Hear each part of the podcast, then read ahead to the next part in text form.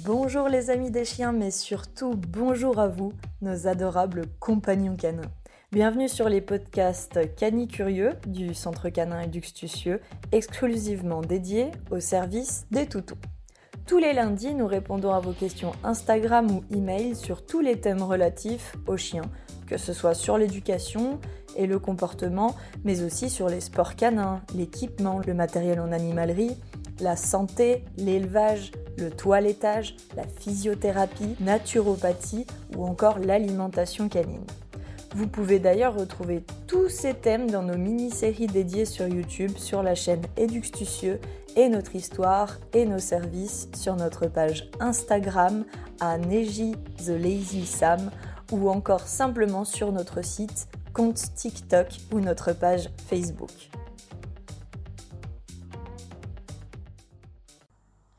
Et bonjour les amis des chiens, j'espère que vous allez bien et que vous êtes prêts, humains comme canins, à démarrer une nouvelle semaine.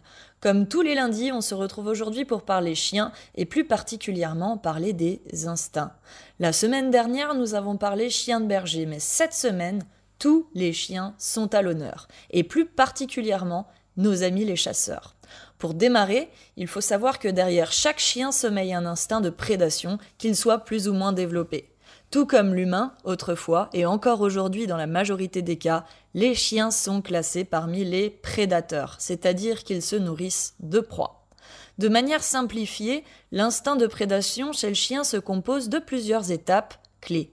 La première est la quête, le pistage. Le chien se met alors en quête de la trace olfactive d'une proie qui aurait pris ce chemin. À l'aide de son odorat surdéveloppé, il va donc tracer, pister l'odeur de la proie pour la retrouver. Tous les chiens sont bien évidemment concernés, mais on nommera des experts clés en la matière, dont les cellules olfactives sont les plus développées et la truffe la plus affûtée pour ce travail. Vous les connaissez très bien, ces chiens qui sauvent également des vies, utilisés dans les services concernés pour retrouver des victimes perdues en forêt, ou encore dans les décombres actuellement en Turquie, ou en avalanche aussi, et bien dans d'autres domaines. Ils sont très nombreux, mais on citera pour l'exemple le Saint-Hubert, roi des pisteurs, et le Basset, qui sont des chiens dits de recherche au sang ou chiens rouges pour retrouver la piste des gibiers et des humains blessés. On les utilise aussi sur les scènes de crime, mais tous les chiens ont plus ou moins cet instinct, notamment le cocker anglais qui est un pisteur hors pair et un leveur de gibier, mais aussi nos amis les beagles, griffons et autres terriers qui retrouvent la trace des proies en terrier et creuse pour les débusquer. Désormais, on utilise aussi ces chiens au sens olfactif très puissant pour nous aider à flairer les truffes et autres champignons, comme le fait le lagoto qui excelle dans ce domaine. Après la quête viendra l'arrêt.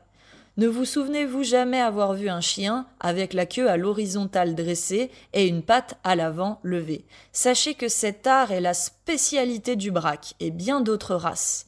Après l'arrêt, s'annonce une folle course-poursuite effrénée où le chien va poursuivre la proie. C'est l'instinct de poursuite. Et si oui, croyez-moi, vous êtes nombreux aussi à le connaître, ce petit instinct-là. Les levriers sont experts en la matière et c'est pour cela, avec leur grande vitesse, qu'ils sont interdits de chasse.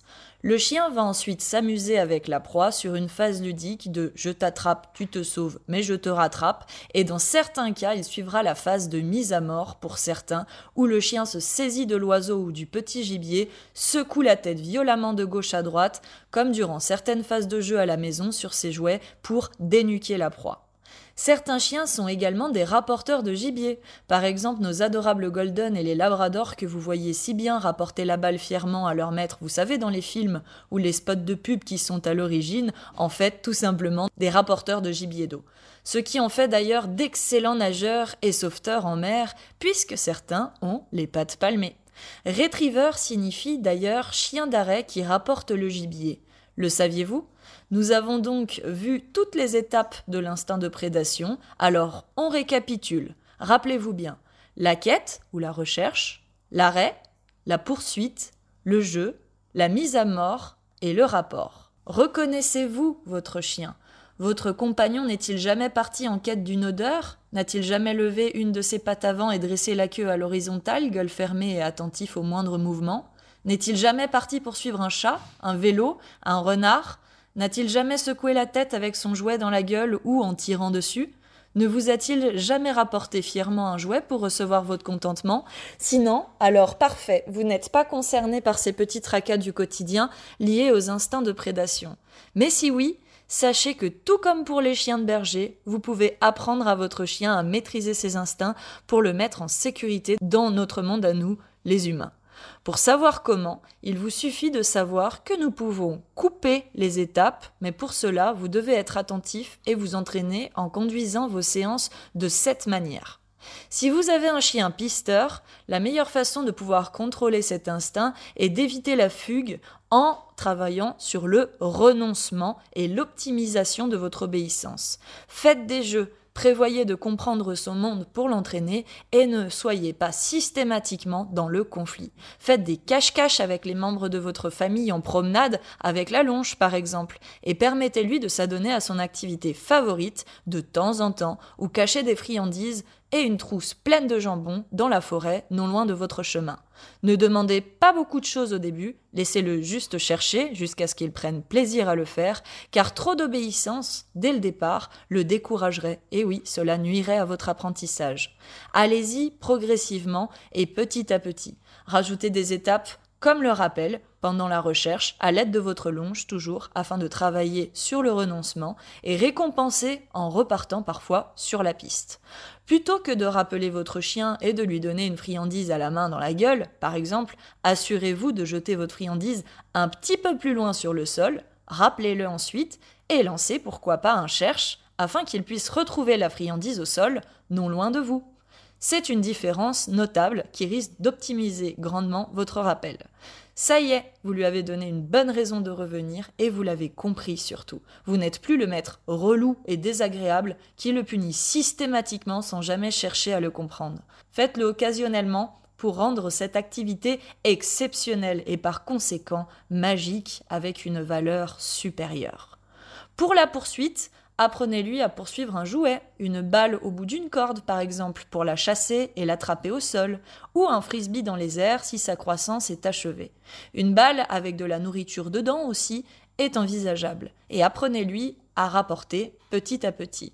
Prend-il tellement de plaisir qu'il partirait presque poursuivre la balle sans réfléchir?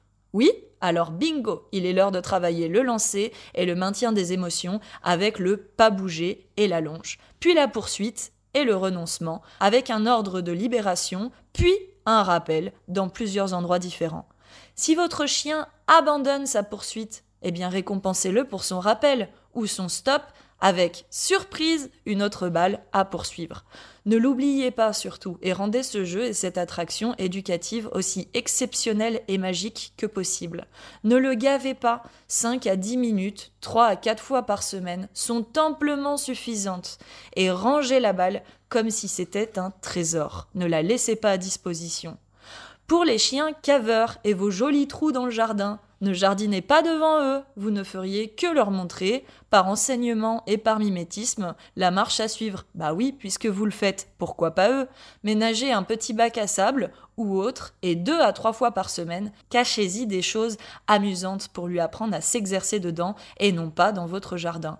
Pourquoi ne pas lui apprendre l'ordre creuse au passage également en cette occasion?